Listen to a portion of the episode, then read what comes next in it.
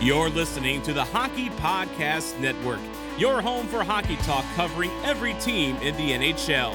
Download at the hockeypodcastnetwork.com or wherever you get your podcasts from.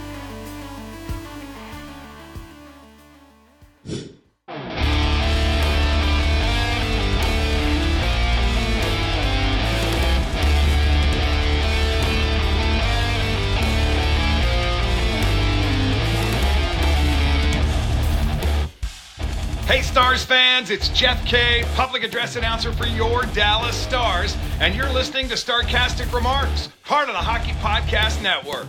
Go Stars! Hey guys, welcome back to a special edition episode of Starcastic Remarks. Alongside Chris and James, my name is Ryan. We are the official podcast of THPN for the Dallas Stars. Please go and use that promo code THPN the next time you use Raycon and also the next time you use DraftKings Sportsbook. We thank them for being our sponsors of this episode of this podcast and all of THPN. Uh, James is purposely being as loud as possible as he opens his saltines. So struggling. That's, that, that's how you know. Yeah, and struggling mightily, I should say. But I mean, that's how you know that we're happy. James is having problems with his saltines. So uh, we have got we have got a ton of I, I can't I can't do it. I, I can't either. oh my goodness. Everyone has already left. This is like is Ryan screwing up the audio quality I, again? I'm here this time, so I have to mess with y'all. Right. Well, you know who else got messed with is the freaking Minnesota Wild, James. Oh, it was mm-hmm. awesome. But anyways, uh before we get into the episode tonight, I want to do a special shout out to one of my best friends. He got married uh just yesterday on on Sunday afternoon. His name is Garrett. He got married to his uh, lovely fiance, who is now his wife, Rachel. Uh, I they're just incredible people, and I love them to death. And that's where I was all weekend. So I was very happy that the Stars finished it in six rather than having to go to Game Seven. Because if it had been Game Seven, I would not have been watching Game Seven. So, anyways, let's talk about what we're going to talk about here today, guys. Uh, we're going to get into the first round. The first round is literally ending as we talk. Uh, right now, at the time of this recording, the Devils are up two to nothing in the second intermission over the New York Rangers. So that will be very interesting to see how that game ends. I'm sure that those of you that are listening to this afterwards already know what the result is, but we're going to be keeping track of that as we go.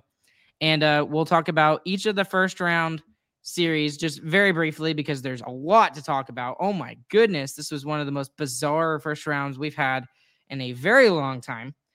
Uh, we're going to get specifically into the Stars and Kraken series, and then if we have some time, we'll we'll look a little bit at some of the other series. But uh, we also have to jump off pretty quick here because we're going to go and do a joint episode with the Kraken Pod of THPN. You know, I'm just going to say this just flat out off the top. Kraken fans are so much nicer than Minnesota Wild fans. I mean, I mean, I know that was a joke across Twitter and across social media, but like it's an actual thing. Like I I am not going to be like upset like well, I will I will be upset. I take that back. But like I will not be super upset if we lose to the Kraken because they're just genuinely nice people, right? Have, have you gotten that vibe from Kraken fans? It's crazy what happens when you don't gatekeep the sport. People like you. Yeah. Interesting. Oh man. Well, before we get in any further, I want to get James's thoughts on the whole series against the Minnesota Wild in general because he was not able to be with us on uh, Friday night. So, James, uh, I'll just go ahead and start with the question that I answered myself and that I also gave to Chris. But for you, what was the either a a defining moment in the series, or what was the biggest difference for you in the Minnesota Dallas Stars series?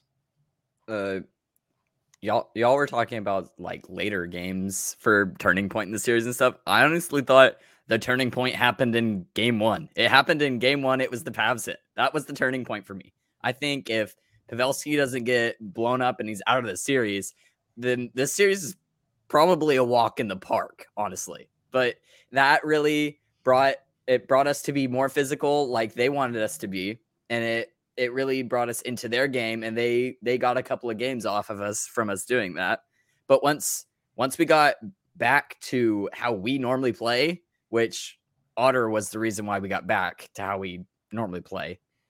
Uh, I mean, we we rolled the rest of the way. It it wasn't even a competition. Yeah. Yeah. So Chris, just let's just remind everybody what was your biggest difference or your biggest defining moment of the series for you?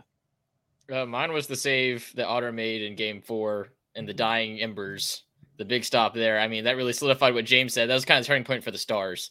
Was that big save, and that from that point on they couldn't get Otter. They had one goal on them the rest of the series. Yeah, I was very similar. Although I kind of talked about Game Four in general. Just the, the whole all of Game Four was if you don't have Oettinger in net, then I don't I don't know if we I don't know how game four goes, to be honest with you, because Minnesota was the better team. We just had a guy who was standing on his head and levitating at the same time. So it's very convenient that we had a otter in net for the Dallas Stars. So um is there anything else we need to discuss about that series? James, is there anything that we didn't talk about that you think we need to make mention of? Uh, not that I can remember. I mean, y'all talked about uh, Johnston getting the game-winning goal in the last game, which was crazy important for him because he was shooting like crazy and it, it just wasn't going in. But mm-hmm. I, I think he had the most shots out of any rookie in the playoffs. So, well, he really, he really needs to get going he really needs to get going. I, I, think he can be a very big difference maker for the Stars uh, in this next series, which we'll I'm, we'll talk about here in a little bit. I mean, but. if he if he's making Dadonov score like Dadonov did in the first true. round, then I don't That's think true. it matters. Yeah, and what Chris and I really talked about James is that there were multiple players that stepped up in in just different games and like everybody stepped up at the right time when we needed something Otter stepped up in game four. Uh, Seguin stepped up in game four. When we needed a hat trick in in game two, when it came to Roope Hintz, he stepped up.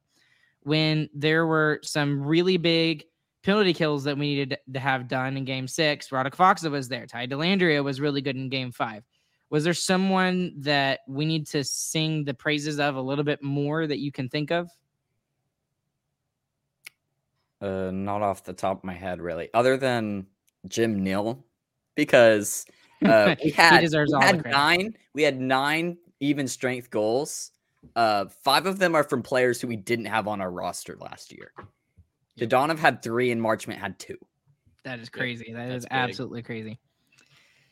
Um. Oh, that and that's a good point. We'll, we'll, we'll mention it one more time, but uh, Suter was probably like the folk hero of that first round series, just because of the his connection to Minnesota and how well he played in that series. That's the best hockey I think we've seen him play as a member of the Dallas Stars. He had more points than Kirill Kaprizov. Mm-hmm. Thank you, James, for that mm-hmm. stat. Mm-hmm. You're and, welcome. But uh, I mean, either one of y'all can chime in on this, and, and then we'll move on from this. But talk about how important Suter was in that first round series for the Dallas Stars. What what was something that really kind of set him apart? From the other four defensemen on that forward on that forward group on that defensive core? I don't know that anything set him apart. I think he just started playing good defense. I think he fit the group, and I think we're throwing him up top because of how much Minnesota hated him. I mean, it wasn't like he played amazing. He just played solid lockdown defense like we expect from him, and that we didn't see very much for the entirety of the regular season.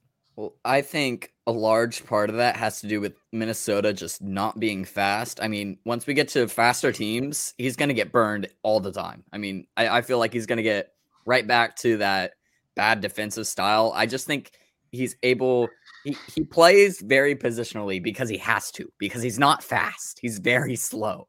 But with Minnesota, he he didn't really have to worry about that. They didn't have anyone besides like Kaprizov, maybe that could have skated around him. Fair enough. All right. Well, let's go ahead and get into some of these series, you guys. Um, holy smokes, the the first round. Uh, I, I think my bracket is completely shot. I didn't even bother going back and trying to figure out how bad we did. I just know that we all did very badly, like very, let's very let's bad. just let's just say if uh, the Rangers lose, I didn't even go fifty percent.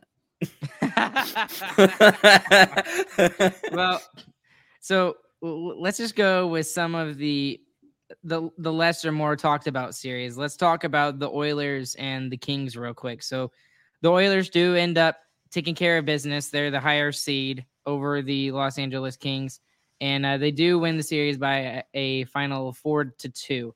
Um, for me, I believe I had the Kings winning that series. I don't know about you guys. What, who did y'all have winning that series, if you remember? I had Edmonton. Uh, it was a little bit harder than I thought it was going to be. Uh, for a six game series, it was very close in my opinion. But yeah, I had Edmonton. I had the Kings. I thought that series was over once McDavid found out how to get away from the Kings. I mean, they they kept them locked down in the first three games, and then he he got out he got out of it somehow. I don't know what he did, but he, he started picking up lots of points, and that game, that series was over. And then the opposite series in that same bracket, uh, you had the the Vegas Golden Knights and the Winnipeg Jets. And boy, do we need to discuss the Winnipeg Jets because, wow. Um, so they they win it in five games, which is not a Like huge called. surprise. I, I think I think we either we all either said like four or five.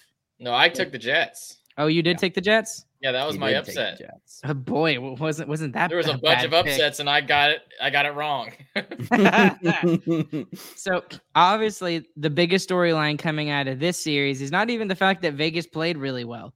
It's the comments made by former Dallas Stars coach Rick Bowness after the game, eh, after Game Five, and the fact that he was absolutely hacked off, and his press conference lasted less than a minute. I don't know if you guys heard any of the comments that y'all are both like, yeah, no, we heard it. uh, did that surprise you at all? no, from because the Rick Jets Bowness? suck. The Jets were They did awful. suck. They didn't That- even they play that game. yeah, they they were absolutely terrible. They actually didn't show up. Like, I mean, we talk about like how Minnesota didn't show up in the last two games. That- The Stars played good in the last two games and gave them nothing. Yeah, The Jets didn't play game five. Yeah, I don't know that the Knights played their best game at all in the series, and they almost swept them. They didn't really have to. The You're Jets right, I were guess. playing absolutely awful. Well, the the thing that was really kind of frustrating to watch was like I have I never saw a Rick Bowness like that as the head coach of the Dallas Stars, and maybe not like that, not like that at all. Where he's basically, I mean, it's kind of like how Jim Lites called out Jamie Benn and Tyler Seguin all those years ago, calling them their their play BS, com- complete BS or whatever he said. But like he was fired up, he was mad, and I think it's like it, it's completely logical and it makes sense. At first, I was just like, see, well, there were some people on Twitter that were saying, see, uh, see, Jets fans, we told you this is Rick Bowness and not taking uh, responsibility for his coaching errors. And I'm like, I don't That think game was that's not coaching, coaching, errors. error. I was about to say, I- I'm kind of on that because I mean, his team wasn't ready to play in any of those games too, and that's something we always complained about for the Stars. They never had good starts. They, it felt like they were never prepared. I think that's got to be a little bit on the coach, and he had an entire second half of the season to figure it out with them. Like there was something going on when they dropped out of the first spot, and he couldn't ever figure out what it was. Some of that True. has to go on the coach a little bit. I agree. Overall, it's the players' deal, and like I said, they sucked. Bones wasn't playing, but he didn't really do anything to stop it from sucking. but we we've heard rumors for years now about the Winnipeg Jets and like the uh, the apparent toxicity in that locker room from the the core group. Okay. So uh, what did he do to fix it? It I mean, seems like he- nothing. I, I disagree. I mean, he at seems least like got he them the, Wheeler, and that was it. Well, I mean, it, it seemed to be doing he seemed to be doing well enough because he's returning to Winnipeg again next season. It didn't Even work. though he made like some of those comments that he made about his own team and about his own franchise and everything like that for a lot of coaches, that would probably get them fired. no. I, Yeah? I think the, the only reason he's No, it- staying it- there is because the team is blowing up. I don't think they're resigning. Yeah, okay, so- people. yeah. Uh, So who, who do you think's gone? Do you, do you think like surely Scheifele is gone? Uh, I mean Wheeler maybe. Maybe Hellebuyck's gone- gone. I don't think Hellebuyck's going anywhere to be honest with you. I think he is. The, the comments he made after the game too. It, I mean, he wants to go somewhere to win. If they give up two star players, he might demand a trade. But I mean, is that the right thing to do with the Winnipeg Jets at this point? Is and last question on them is just to blow it up and just maybe I, I mean, do you rebuild or do you retool or I mean, what do you do? I mean, we've heard how bad the room is for three years now, and nothing has fixed. Nothing changed. Their their coach, they had a great coach that left while they were playing good, and he quit because the team was so bad together. So I, I think if the dressing room is really that bad, there's no retooling or fixing. It's just bad. Got to undo it all. And, and I thought that whole series could have gone way differently if in game three they don't have that massive comeback in the third period. They were down 4 1, score three to force overtime. And what do they do in overtime? They give it right to the Golden Knights, right in front of their own net, and it goes in the back of the net. Yeah. And that's exactly what Bones was talking about. I mean, they, there's no pushback from them, is, is what he said. They are terrible with adversity. They face adversity and they fold. And that's what they did. I, I- I just hate to see that for Bowness. I, I- I know a lot of people didn't like Bowness mostly because of his coaching style, but he, he- I mean, he's a great guy, right? It- it- it's he's not like one. He's not like a John Tortorella, right? Where He sounded like John Tortorella last night. he did. That's true. Or That that was, Was it that's really what I last night? thought. I don't think Or it was Saturday? Last night. No, Saturday. it was, it was, It was a a long time ago. ago. It was this weekend. It was it was sometime this weekend. But I mean, he is genuinely a nice guy, and everybody, especially players that talk about him, say he's like one of the nicest guys they've ever met. So Yeah, I was I was Wheeler said. surprised. Yeah. That's exactly what Blake Wheeler said. He said, "Man, man, Bones is so nice. I always agree with every decision he makes." That's a direct quote. All right, moving on. Moving on. Okay. Uh so let's take a look at uh some of the other first round series and we'll save the we already talked about the stars in the wild, so we'll, we'll mention that later, but uh let's go to Hurricanes Islanders because there's not as much to talk about here. That I- I mean, went exactly how I expected. Not even gonna lie. I, I, yeah, that's a kind of exactly how I expected, even though I did pick the Islanders to win. I even it- I even saw the Islanders up in the third period of that game six. It was like, oh, the Hurricanes are gonna tie it, push it overtime, and win. Yep. Y'all better Which put is some exactly respect on the Canes. Y'all both took Isle. No, I didn't. I I'm pretty the sure you did. Hurricanes. I took the Hurricanes. Nah, I did not. I, I said picked I said if Islanders. if the Islanders faced the Bruins, they would have won. But I took the Hurricanes in six. That might be what it was. Well, uh, there were three. Well, there could be possibly three upsets. Although I, I don't know if if the Rangers win over the Devils, I don't know if you necessarily call that an upset. The Leafs over the Lightning is an upset, technically, in my opinion. You think so? Yeah. Like, Okay, let's get let's go ahead and get straight get into that too, because there's not much to talk about with the Canes series. That's, I mean, the Canes are gonna are gonna just keep going and they're gonna be fine. But the Maple Leafs finally do it, you guys. They finally do it for the first time since 2004. They advance to the second round of the playoffs, and they do win in overtime in Game Six over the Tampa Bay Lightning. And uh, I, I think no one was more thrilled than Steve Dangle. I That's actually the, that's the best video was- on Twitter right now. That was the first thing I right now. did. That was so good. that was the first thing that I did is that I went to uh I went to YouTube and I I tried to find the the Sportsnet feed of the game to see how how he reacted and he was just overjoyed up the wall it, it, it was it was cool to watch it was cool to watch and And, and, and it took the Lightning throwing multiple third period leads, three third period leads, yeah. and, And, lose all some- of them in overtime. and some outstanding goaltending. I mean, the Leafs haven't had goaltending in a decade, and they finally got some good goaltending. I I wouldn't say that it was that great.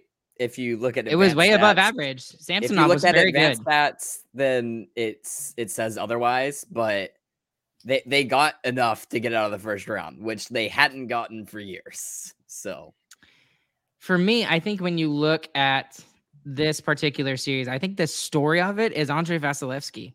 I don't know if you saw some of it the stats. That was. He was- I mean, ever. I, I he's got to be fighting something, or maybe Game, the game five and six, he played fine. Honestly, in my opinion, I thought he played good in game five and game six. But he wasn't he Andre showed up late. Yeah, he wasn't Andrei Vasilevskiy. That's something that like multiple people talked about with that series is that he just didn't show up the same way he has the last three years. Now, whether that's like You make three playoff runs. I mean, right, and that see that was that that was the thing I was saying. It's either he's he's kind of hurt or he's just not really feeling it. really exhausted. Yeah. Yeah. So I think it's probably the latter rather than uh, the first thing. But I mean, what what do y'all think? It- I think that they'll be back next year and they'll probably make another deep run. Yeah, I, I mean they've they've gone three years in a row having the shortest offseason possible. I mean, Vasilevskiy probably played more games than anybody in the league over that stretch, so makes sense that he's tired. So w- would you consider that an upset?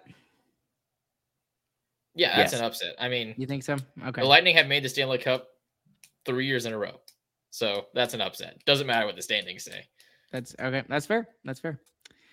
So the Maple Leafs are very also very happy because of the fact of this next series. Uh, Oh my word! the, and, and so in 48 hours, three things happened that I was just absolutely surprised about.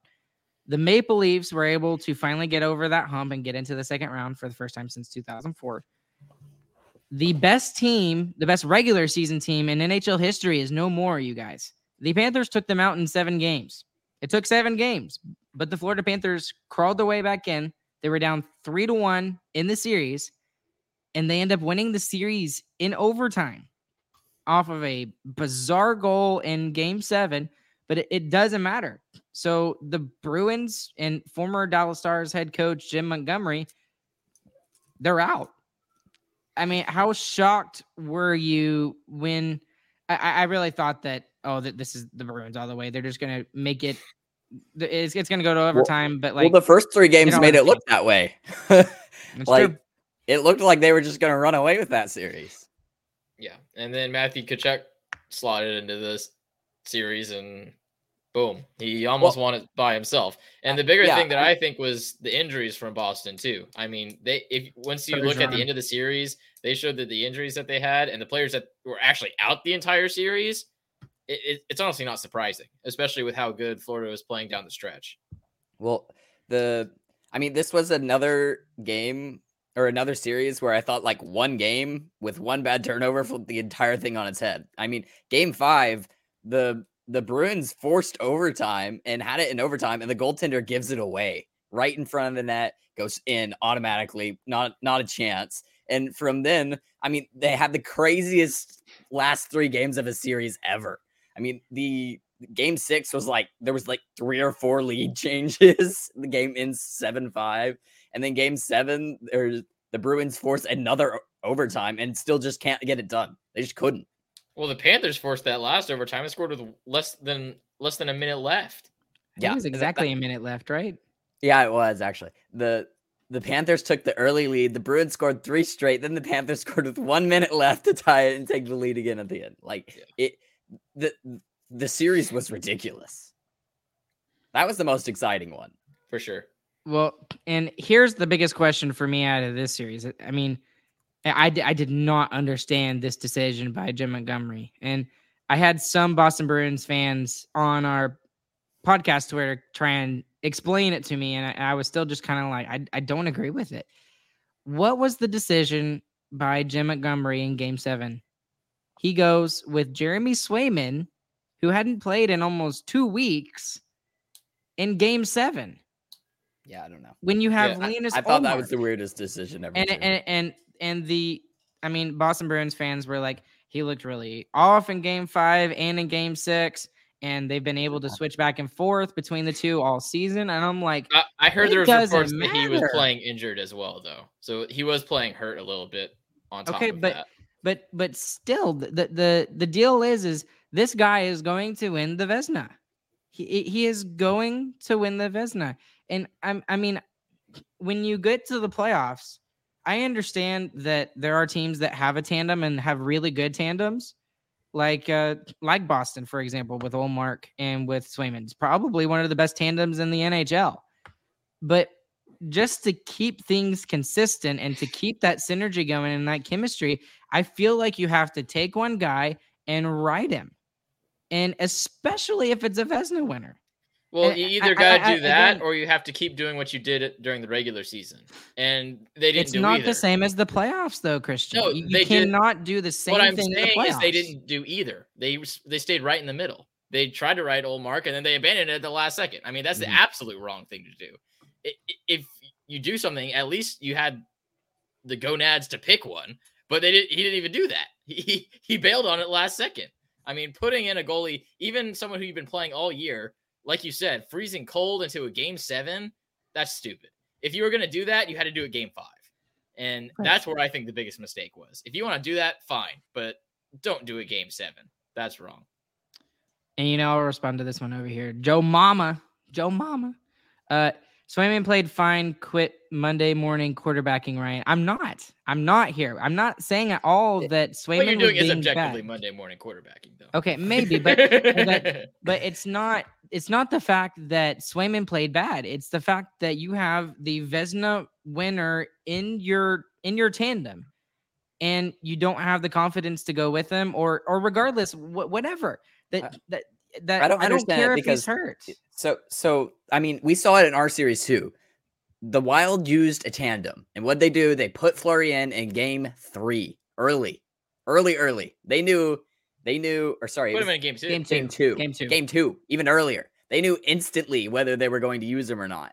It's you. You don't leave when when you're the best regular season team ever. You should not have to randomly swap everything at the last second and hope that you win, which is what it felt like they did with choosing Swayman over Ullmark. I don't know. But I mean, we could talk about that for a long time. But I, ju- I just thought it was a really interesting decision by Monty there, and I, didn't agree with it. But oh, it looks like the Devils are probably going to win. It's three to nothing right now, gentlemen, in the third period. So looks like they are going to take care of business there. Okay, and then so that's the that's a big series that I don't think anybody predicted going in the favor of the Florida Panthers. I did not. I, I think I said, I don't think I said five. I think I said six, but I don't remember. This was But- my sweep series. This was your sweep series, and boy, were you yeah. Well, And then in the other series, Colorado Avalanche are no more either, gentlemen.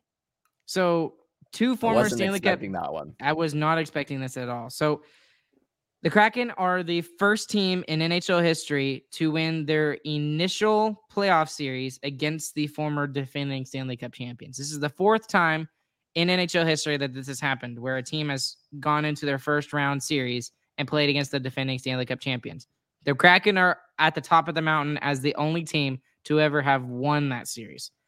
Um, how shocked were you at the I mean, the outcome of this series. What, what, what did y'all think? I mean, I followed this one pretty closely. Uh, it, it doesn't surprise me as much because of how well the Kraken stayed out of the box for the most part, honestly. I mean, for a lot of those games, they were only giving up two or three chances to the Avs. And and the Avs power play was pretty atrocious too. They still they even killed off all those too. I mean, the second the the special teams just went away for the Avalanche, it was like it was all downhill. I mean, they they played that series five on five just like they wanted to. And that's what I said. I, I picked the Avs in six, and then I said if the Kraken want to win the series, they got to play it five on five. And that's what they did, and they won the series. They did the exact thing you said. Yeah. And the other thing is they won three out of their four games by one goal. Their first win was by two goals. So it, they they were not And- blowing Colorado out of the water at any point. They, Yeah. they were holding on and they held on long enough. And like James said, Mhm. they killed the big opportunities when Colorado got them. They kept MacKinnon relatively cornered up and they played a Mhm. really solid team defensive game for a team that wasn't really known for that during the regular season too, which was really weird. Yeah. And the the three goals thing was something that I wanted to chime on. They they never won a game that they scored more than three goals in. They scored four goals in one game, and the four games they won, they scored three goals three times and one and two goals once in the last game. Like it's it's purely just holding the Avalanche where they are and giving them nothing. Eh, Which makes That- no sense. That and Grubauer just played amazing in that series. Grubauer was fantastic. Hey guys, this is Ryan here. Let's face it, with coffee starting at $5, yes, even without any customizations, and our bank account somehow always depleting, we are officially entering a dupe session. Most products do the same thing but are priced differently solely based on the brand name. So, a good duplicate or a dupe is crucial for getting the highest quality at the best price. One dupe you definitely shouldn't sleep on is Raycon wireless earbuds. Raycon is premium audio at the perfect price point so you can listen to what you want, when you want, and without breaking the bank. If you were to lose your Raycon earbuds, they're not as expensive as some other earbuds out there that I'm not going to name. So you don't have to feel bad about them as much when you do lose them. So they are on the cheaper side and they're also great, great quality. Raycon's mission, however, is to prove that you shouldn't have to pay an arm and a leg for quality sound and essential smart tech listening features. You can get a pair and a spare and still pay less than you would with some of those other more big name tech brands out there. And you know who I'm talking about. Raycon knows that in this economy, every purchase needs to be perfect. They offer buy now, pay later options, and right now you can pay as low as $18 at checkout. They have an easy and free return guarantee. They offer two years of product protection insurance for just a few bucks. They offer free domestic shipping and flat fee international shipping as well. And here's the best thing they have over 50,000 five star reviews. That's how you know you're getting a really good quality product. Some of the other features on these earbuds are just absolutely incredible. I love the noise isolation because with three kids, sometimes it's just nice to escape the world for just a second and not worry about anything else that is going on. Although my wife would probably say that's not a good thing. But, anyways, the other thing that I really like about these is they have custom gel tips as well. And with my ears, how they are, I have very small, tiny, itty bitty, like elf ears. So it's very hard for me to find like gel tips that actually fit well, but these do. And it's fantastic. I love it. Go to buyraycon.com slash THPN today to get 15% off your Raycon order. That's buyraycon.com slash THPN to score 15% off. Buyraycon.com slash THPN. Light the lamp during the hockey playoffs with DraftKings Sportsbook. Right now, new customers can make a $5 bet and score $150 in bonus bets instantly. I'm going to be paying close attention to the lines and odds on the DraftKings Sportsbook app for the Seattle Kraken and the Dallas Stars series, obviously. But I'm also looking forward to the Carolina Hurricanes and the New Jersey Devils series as well. Canes is kind of like my second team, I'll, I'll, be honest. I like them a lot. But, anyways, download the DraftKings Sportsbook app now and sign up with the code THPN. New customers can make a $5 hockey playoff bet and score $150 in bonus bets instantly. That's code THPN only at DraftKings Sportsbook. Gambling problem? Call 1 800 Gambler. In Massachusetts, call 800 327 5050 or visit gamblinghelplinema.org. In New York, call 877 8 H O P E N Y or text H O P E N Y. In Kansas, call 1 800 522 4700 on behalf of Boot Hill Casino and Resort. 21 plus in most eligible states, but age varies by jurisdiction. Eligibility restrictions apply. See show notes for offer details. See DraftKings.com slash sportsbook for details and state-specific responsible gambling resources. I think there was a little bit of extra intangibles for Philip Grubauer there. You know, former goaltender of the Colorado Avalanche. He was with them when they won. No, wait, no, he was not with them when he won the Stanley Cup. That was the year before.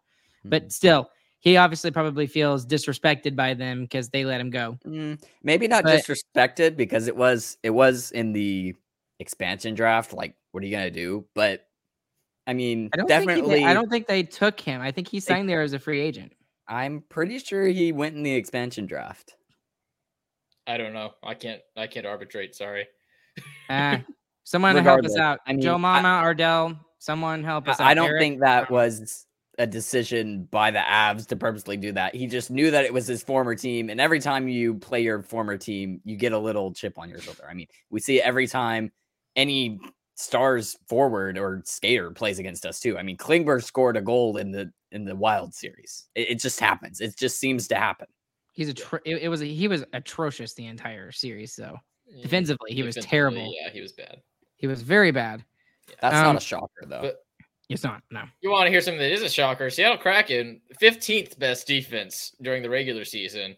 And if you didn't watch the regular season and you didn't see that stat, you would have thought they were the best defensive team in the playoffs. 'Cause That's they, true. they shut down the Colorado Avalanche, who are a very good offensive team. They were injured, but still, you got to give that credit where it's where it's. I mean, also their penalty kill just came out of nowhere. They were ranked 19th in the league in penalty kill, and somehow they're able to hold off the Avs for the whole series and give up like two or three power play goals. I I actually think they went like 21st, ninety percent. so even lower. And there were some there's some bizarre stuff coming out of uh the Colorado team as well. I, I mean, did you hear the They're news so about beat up, Valeri Nichushkin? Yeah. Did you I don't want to speculate on that, man. no, I don't want to speculate on that either. But like, I, I tried to understand, and we're not going to talk about it very much. But like, I tried to understand looking at articles and reading articles, and I'm totally confused. Like, he- like he just pay, Houdini'd himself. He's like off the face of the planet. Like, no one can find him. I don't know. It's just weird. If you don't know what I'm talking about, go and look it up. There's there's news about it everywhere. So, anyways, I, I think it, and this will be a good way to to get into the Kraken and the Stars series. So, four series in the second round. We have got the Stars and the Kraken, the Knights and the Oilers, the Maple Leafs and the Panthers, and it looks like it's going to be the Hurricanes and the Devils. We'll, we'll give our predictions at another time, or I might just do a graphic and get y'all's ideas on what's going to happen in the second round. But let's dive into this uh, series a little bit, kind of the sim- same way we did with the first round series against the Wild here. And let's talk about the the forward groupings for the Seattle Kraken and for the Dallas Stars. All right. So y'all were making fun of me in our group chat in talking about this team and and you're and y'all were all like high and mighty and we're like I, I know y'all were joking. I know y'all were joking, but like that we shouldn't be afraid of the Seattle Kraken. I'm honestly more afraid of the Seattle Kraken because of how similar they are to the Dallas Stars in the way that they roll four lines with their forward group. So Except our lines are way better. I mean, objectively, they are. James, All, let of, him cook. the- Let him all cook of our first, players are more skilled. James, So- let him cook. So okay, so yeah, here's what I'm talking about. So with the Wild, we were able to shut down their top players and their bottom six just don't score. That's just how that the team played, and they just bullied you to a pulp, and that's how they won their game. That's that's their style. Seattle Kraken and the way that they play is very similar to the way that the Stars play. So, and, I think throughout the lineup, uh, defensively and offensively. So I think it's going to be interesting to see how the Stars react to a team that plays very similar to them because they do just like the Stars. They roll through all four lines. And the other thing that's I, I this may may be silly to some of y'all, but they don't really have like a quote unquote superstar player, right? We have a Robo. Not anymore. We have a Hintz. Okay. The- I would consider those superstar players. For the Kraken, they've got Jared McCann who scored 40 goals. That I mean, that's No, about don't. it. Oh, okay, they do. Okay, they don't. Okay, but They don't. but you understand, like like he he may or may not be in the series, but you understand what I'm saying. They they have very good like contributions from the offense from all lines, and it, it's kind of all the way throughout the lineup. And I, I think it's that is what Seattle has something better over the Dallas Stars is they've got more balanced offense through their four lines. I think we have it we have it good as well. As I, I I really do think that, but I don't know. What do you think? Uh, I agree with the rolling four lines thing. They do that very similar to the Stars. Um, I'm gonna make the point that James was making. The, the offensive potential that the Stars have is just far superior, in my opinion. And the depth players that we have are more role players than they are on the Kraken. You look at our fourth line, and those guys have specific roles. Faksa and Glendening are winning faceoffs, and they are penalty kill specialists. And that really sets us apart, especially on the special teams side.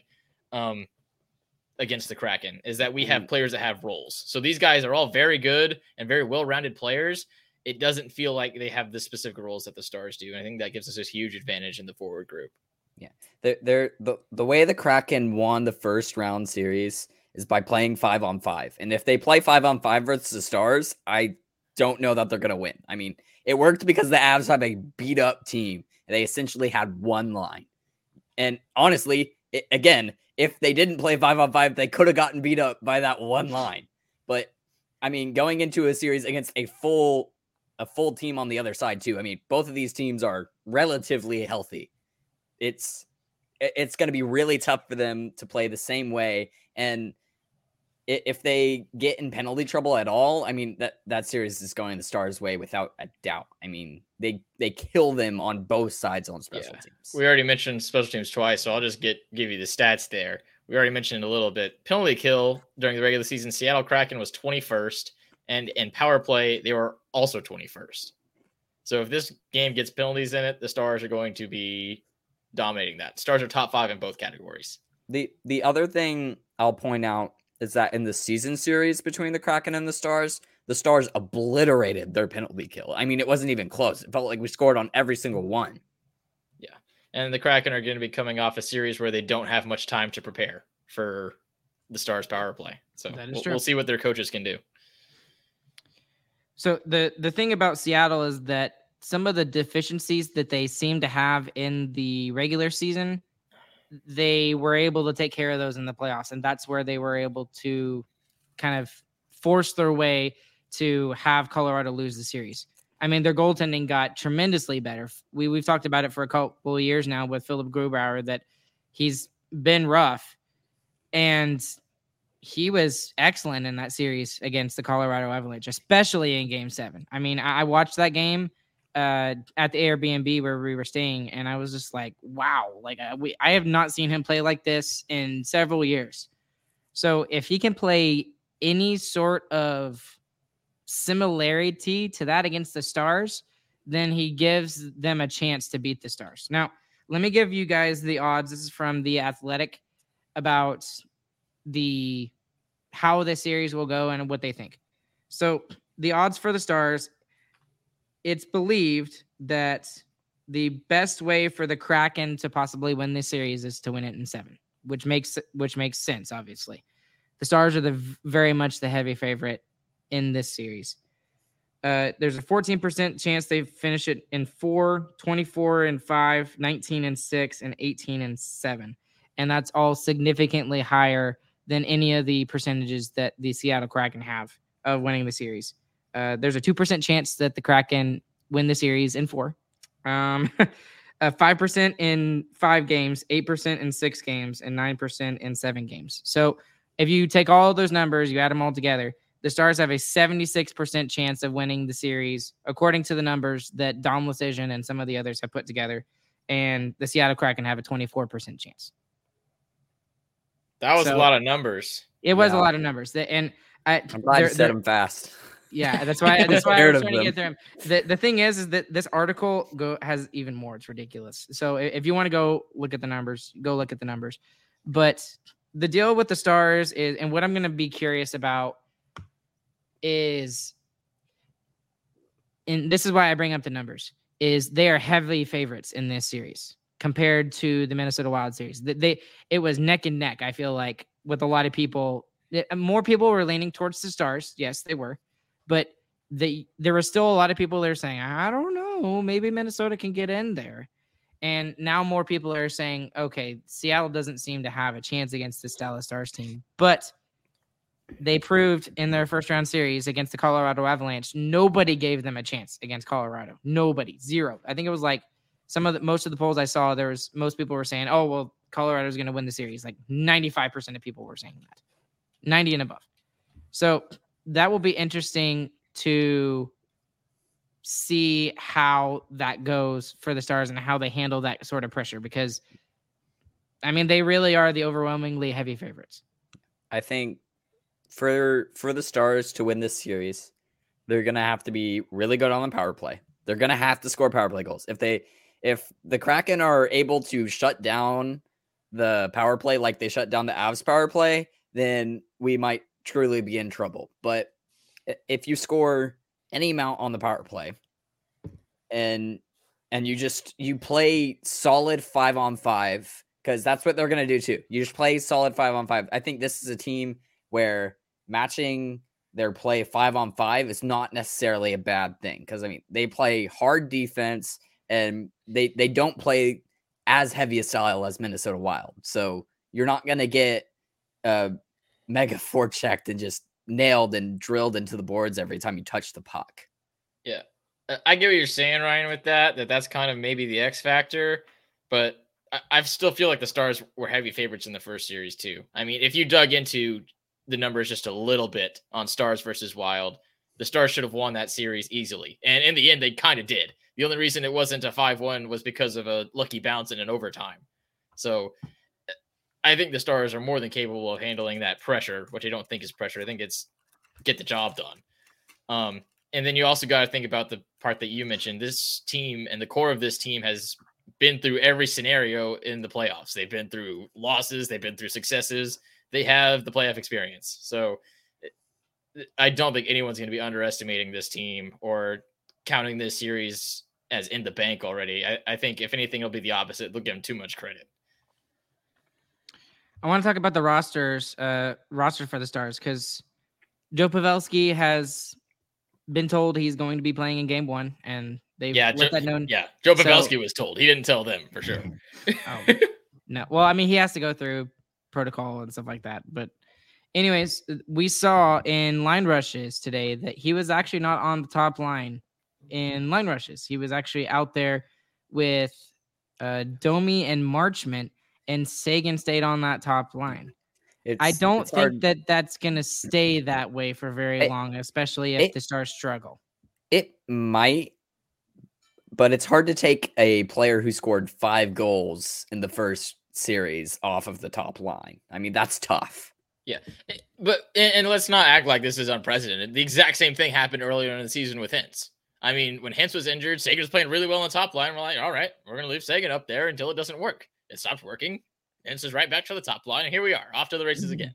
So either solution is fine, and you're just going to keep riding Seguin until it stops working, and then you're going to go back. So I don't think it's a bad thing, and I think honestly, Pavelski with Marchment and Domi could kind of sneakily be a really good option because you have the two big fast guys that like to throw their weight around.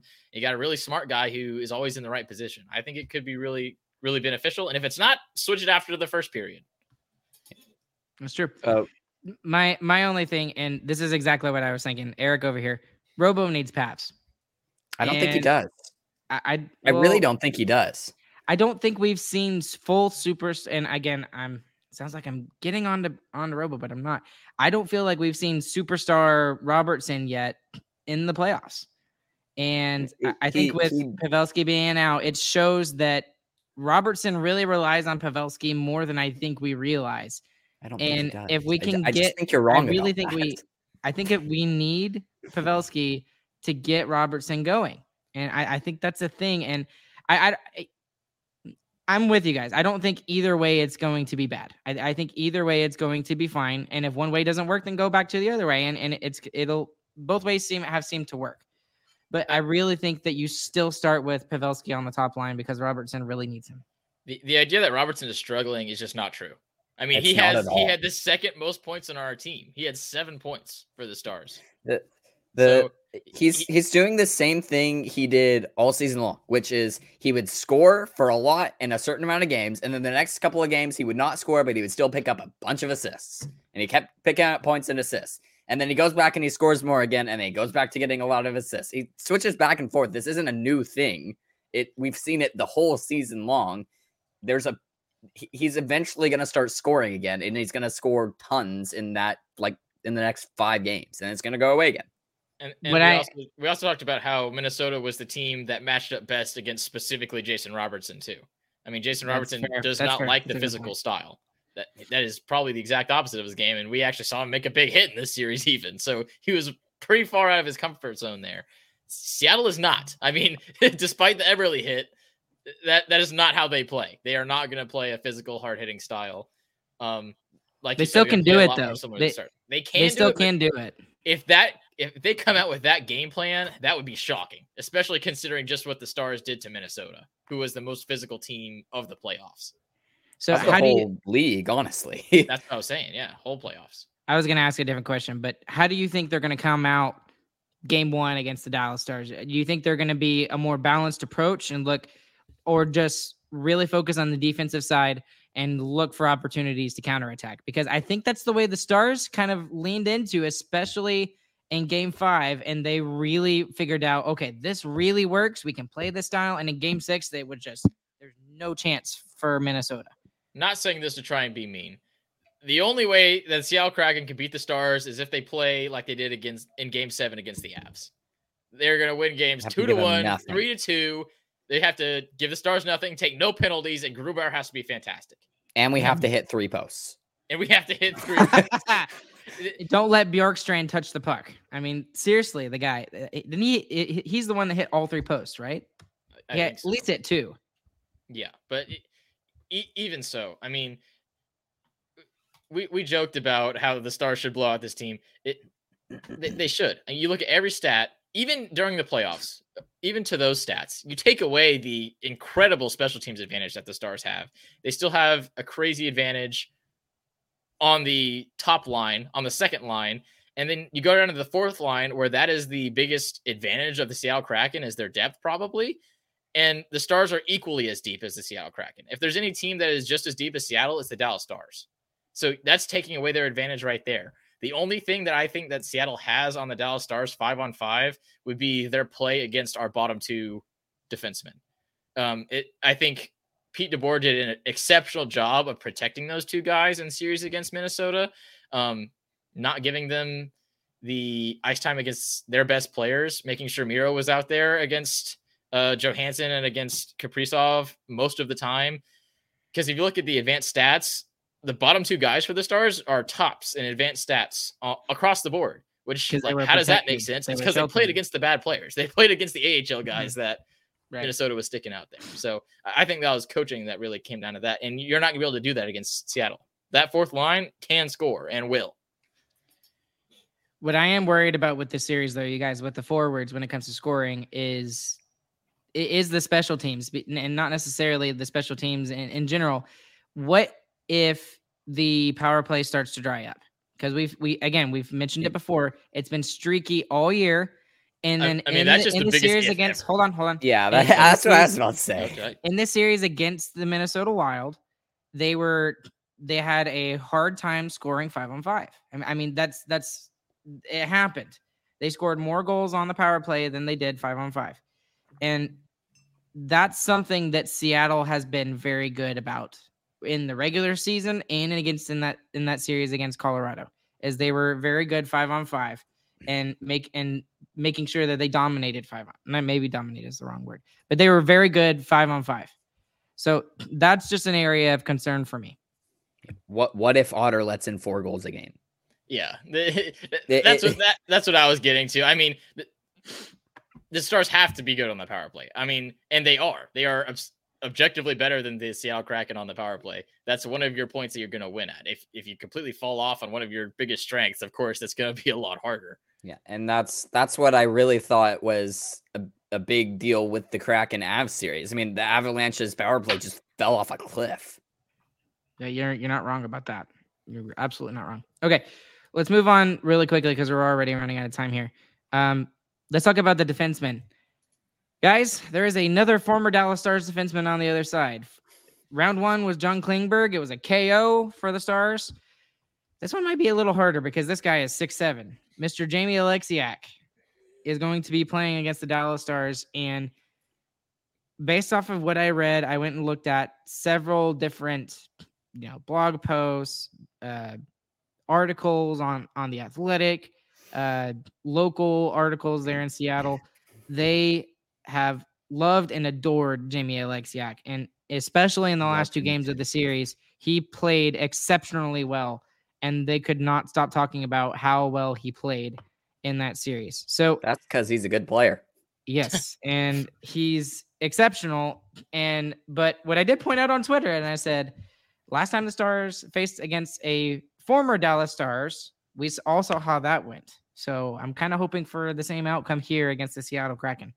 Yeah, my, my biggest thing with the Seattle decor is the exact same thing that I talked about with their forwards. I mean, it looks like they have six second pair defensemen. so that that's great for their bottom pair, but for their top pair that's going to have to play against the Stars' best line, I mean, Adam Larsson and Vince Dunn. I mean, if if, if I'm Roope Hintz, I'm licking my chops. Honestly, I I don't think that they are going to be good enough to to sh- to shut those guys down. Honestly.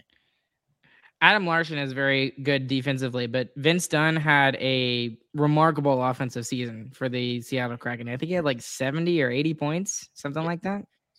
Just those guys as your top pair, it, it it doesn't look like a top pair, in my opinion. It really doesn't. I don't know. Just gotta be careful.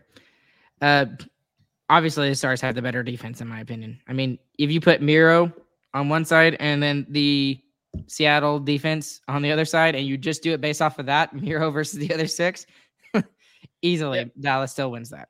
I'll argue in favor of Seattle on that one there. I mean, you look at Carson Soucy and Justin Schultz, and you compare that to Harley Hanley. I'm going to take Soucy and Schultz every time, too, though. I mean, that's a very good bottom pair. I don't know, based off of the way that, uh, not necessarily Hanley, but how Harley has played since he's come, been called up from the Texas Stars. I don't know. He's been pretty solid remember those are those are very protected minutes. I mean, Pete DeBoer was a very good at making sure that they were not in bad situations. I don't know if uh, Dave Hakstol, the head coach for the Kraken, does the same thing with uh, with his bottom pairing either with Schultz and uh, uh, Soucy. Sorry, his name escaped me. But anyways, um, let's take a look at goaltending. Obviously, this is easy for for for us to say. Who has the advantage in this category? I mean, we're gonna say Otter for sure, but you can't discount what Grubauer did in the last two mm. games that they played. If he was if fantastic. He hot, it's gonna be a tough series. Yeah, it, it totally could turn into a goalie duel. And that was the thing in the article, the athletic article that they did was the X factor is what they called it. Is the question is, is Philip Grubauer back? And if you looked at the last two games of the series against the Avs, you could say yes. But like I mentioned, he had that extra motivation against the Avalanche. I, he didn't mm-hmm. necessarily have that yeah. same. And, and, people say, "Oh, well, that's not a big deal." It mm-hmm. makes a difference. It really does. it does it, it, it, there's a motivational tactic used in that. We're we're definitely gonna see if it if it really was he had a chip on his shoulder playing his old club, or if it's if if he's just truly back. I mean, that's what we're gonna find out game one. Yeah, yeah. And either way, looking at it I think Gruber has to be fantastic, and even yet, Otter might still be better than him. I mean, I think Otter's best play is going to be better than Grubauer's best play. Um, and Otter obviously looks fantastic. The last three games, he's been unbeatable. And Absolutely. Grubauer was still getting goal score. I mean, Otter almost had two shutouts in a row to close out the series. So uh, I'm never going to count against Otter, especially in big games like this. I really think that he is the X factor. Like I know they talked about Philip Grubauer. If Philip Grubauer can get somewhere close to give his team an opportunity, I don't even think it matters if Oettinger is on his game. The, the the biggest thing about this series to me is that everyone on the Kraken has to play amazing, and the Stars have to play not amazing, which is play good, which, which, is not going to happen. I mean, I, I just don't see it happening. It, it's going to take some some um, absolutely outstanding play from the Kraken for us to lose the series, in my opinion. Yeah, it's, especially with how healthy we are right now is is the number one thing. I mean, if the Stars were injured the same way the Avalanche were, obviously I'm a little bit more scared about it. But we have everybody now. The the only issue we have is Pavs is coming back from an extended break and we're worried about concussions, which shouldn't really affect his speed and skating, which he already didn't have a lot of anyway. But but I mean, it's just scary. How for... dare you? That's Joe Pavelski. No, I'm just kidding it's just scary injury to have. But I mean, a fully healthy Dallas Stars, if you compare them to, with any statistic, the Stars beat them. Okay, last question. Well, last two questions, but last serious question. What's the outcome in this series? What's what's your prediction? I mean, this is going to sound way overly Homie. confident. It, it's stars in five if you look at every stat, the Stars were fantastic. Seattle played very well against the Colorado Avalanche. I don't think they played fantastic, honestly, but they played extremely well and they barely scraped by. And they were missing a whole line and another forward. So uh, I don't even feel like the Kraken are heading into this series rolling. It doesn't feel like it feels like they slid by. Survived. So, yeah. I'm saying it's it's Dallas Stars in five. This is we talked about last series. A series you have to win. you gotta win this series, man. Yeah. And I, I I think right off the bat, game one is going to be super awkward because there's not a, there's no history here between these two teams, uh, especially with playoffs, and you They've don't really know how each other. right like and like Seattle had a thing against the Avs because they they've had a little bit of history, and the Stars had a lot of history with Minnesota, obviously, but this might be an awkward series to begin with, and it may take a couple of games before we start to see that intensity that we saw in the first round. I, I, that's just a, a side thing. I think game one is a trap game for the Stars, though. I And mean, that and that I was worried about that too. Actually, yes. yeah. So let's just get into that. They just played last night. I mean, th- they are still fully in survival mode, I would say, and the Stars have been chilling for a little bit, so they might be a little bit off of it. Um, so as long as the Stars get back into the mentality that they had in games five and six of the Minnesota Wild series, where they're playing desperate hockey and winning every puck battle, you got to get back into that mindset and a- attack it straight on. If we win the first two games of the series and we take both home ice games, I mean, I feel good about the series. I feel good about the series. That's the I right agree. way to say it. Thank you, Ryan. we're really gonna we're we're gonna know instantly after game one whether this series is gonna be over in five or it's gonna take seven. I mean, it, it's I this isn't gonna be a series that's gonna sneak up on you and surprise you. After the first game, you'll know where it's heading. I agree. All right, so oh, that was Amanda. Cameo. yeah, cameo Amanda hanging out. She's eating guacamole, by the way. I really want some. So I might have to steal some a little bit. Uh, James, what's your prediction though? Give us your prediction. I'll say stars and six out of fear that we we might just drop two because of Grubauer. I'm gonna say stars and six as well, just because I'm afraid that they're gonna have enough fight in them, and especially Grubauer will will do something. Or and I'm scared of Oliver Bjorkstrand right now. I mean, I mean, the guy is playing like a bat out of Hades right now. Like it, I don't know if you watched him in Game Seven. He, he was rid- he was absolutely ridiculous. I watched He- the game. I feel like he was just getting lucky. The puck was just following him the whole game long. I don't even feel like he mean, was doing anything exceptional. but who cares? I, true. who I mean, He's on a Right? heater. he- He's on a heater. We just got to move him off of it. Yeah. Okay. All right. I think that's it. Anything else we need to mention? Oh, I guess my no. I said I said stars and six here. Okay. Anything else? Uh, I just wanted to thank Ardell again for sending me and my dad to Game Five. That was awesome. yeah. That was, Yeah, that is that's the true. first playoff game that I've gone to that the Stars actually won. So yeah, thanks, Ardell. Everyone Yeah, so- give Ardell our thanks. Yeah. So wait, why did we send you in the first place, James? Maybe you Yeah, were the that was not a good decision. I would I'm glad we broke that first beanie this time, and I think it worked. There you go. okay. Okay, that's fair. You're All right. right, Beanie. All right, guys. Uh, for those of you that are listening live with us right now, 16 of y'all in the chat over there, we appreciate y'all listening live with us. The New Jersey Devils do end up winning the game, gentlemen. I think it was four to nothing. Is, I that the final? three for eight. oh man, that's bad. But anyways, so the so the Devils do go. They're going to play against the the Hurricanes. Uh, that will be an interesting series. I'm rooting for the Canes in that one.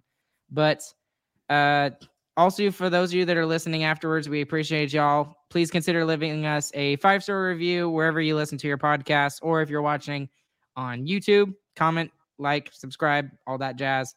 And as always, we thank our sponsors, Raycon and DraftKings Sportsbook, for being our sponsor. Use that promo code THPN for both of those entities. And again, we appreciate them very much. Along with Chris and along with James, my name is Ryan. We will catch you guys on the flip side, and we hope to see you guys tomorrow night. Round two starts. And hope you guys have a good morning, afternoon, evening, whenever y'all are listening. And yeah, see you guys tomorrow. Go Stars.